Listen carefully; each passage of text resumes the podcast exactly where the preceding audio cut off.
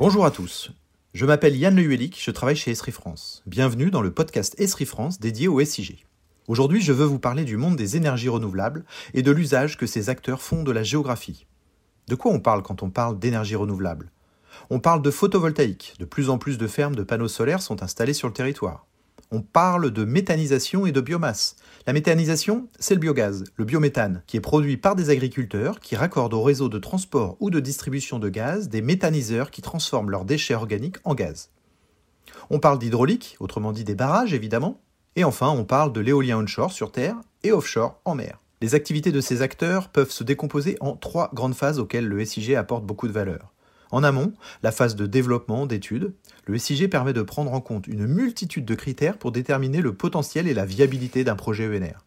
On parle ici de consolider dans une solution d'analyse spatiale des données comme la carte des vents, le modèle numérique de terrain, l'accessibilité à un site, la localisation d'infrastructures sensibles qui doivent être à une certaine distance des infrastructures. On parle aussi du prix du foncier ou de la réglementation environnementale. Bref, beaucoup de données de différents types à consolider et à corréler les unes avec les autres dans ArcGIS. Pendant la phase de développement du projet, le SIG sert à prendre en compte les contraintes réglementaires et permet ainsi de réaliser des études d'impact, des études d'intervisibilité ou des études d'analyse de danger. Vient ensuite la phase de construction et d'installation. Passerelle naturelle avec le monde du CAD, le SIG facilite les échanges entre les différents interlocuteurs qui travaillent sur le projet. Nos solutions permettent de faciliter la communication entre les différentes parties prenantes sur le chantier vers les autorités publiques et les différentes parties partenaires impliquées.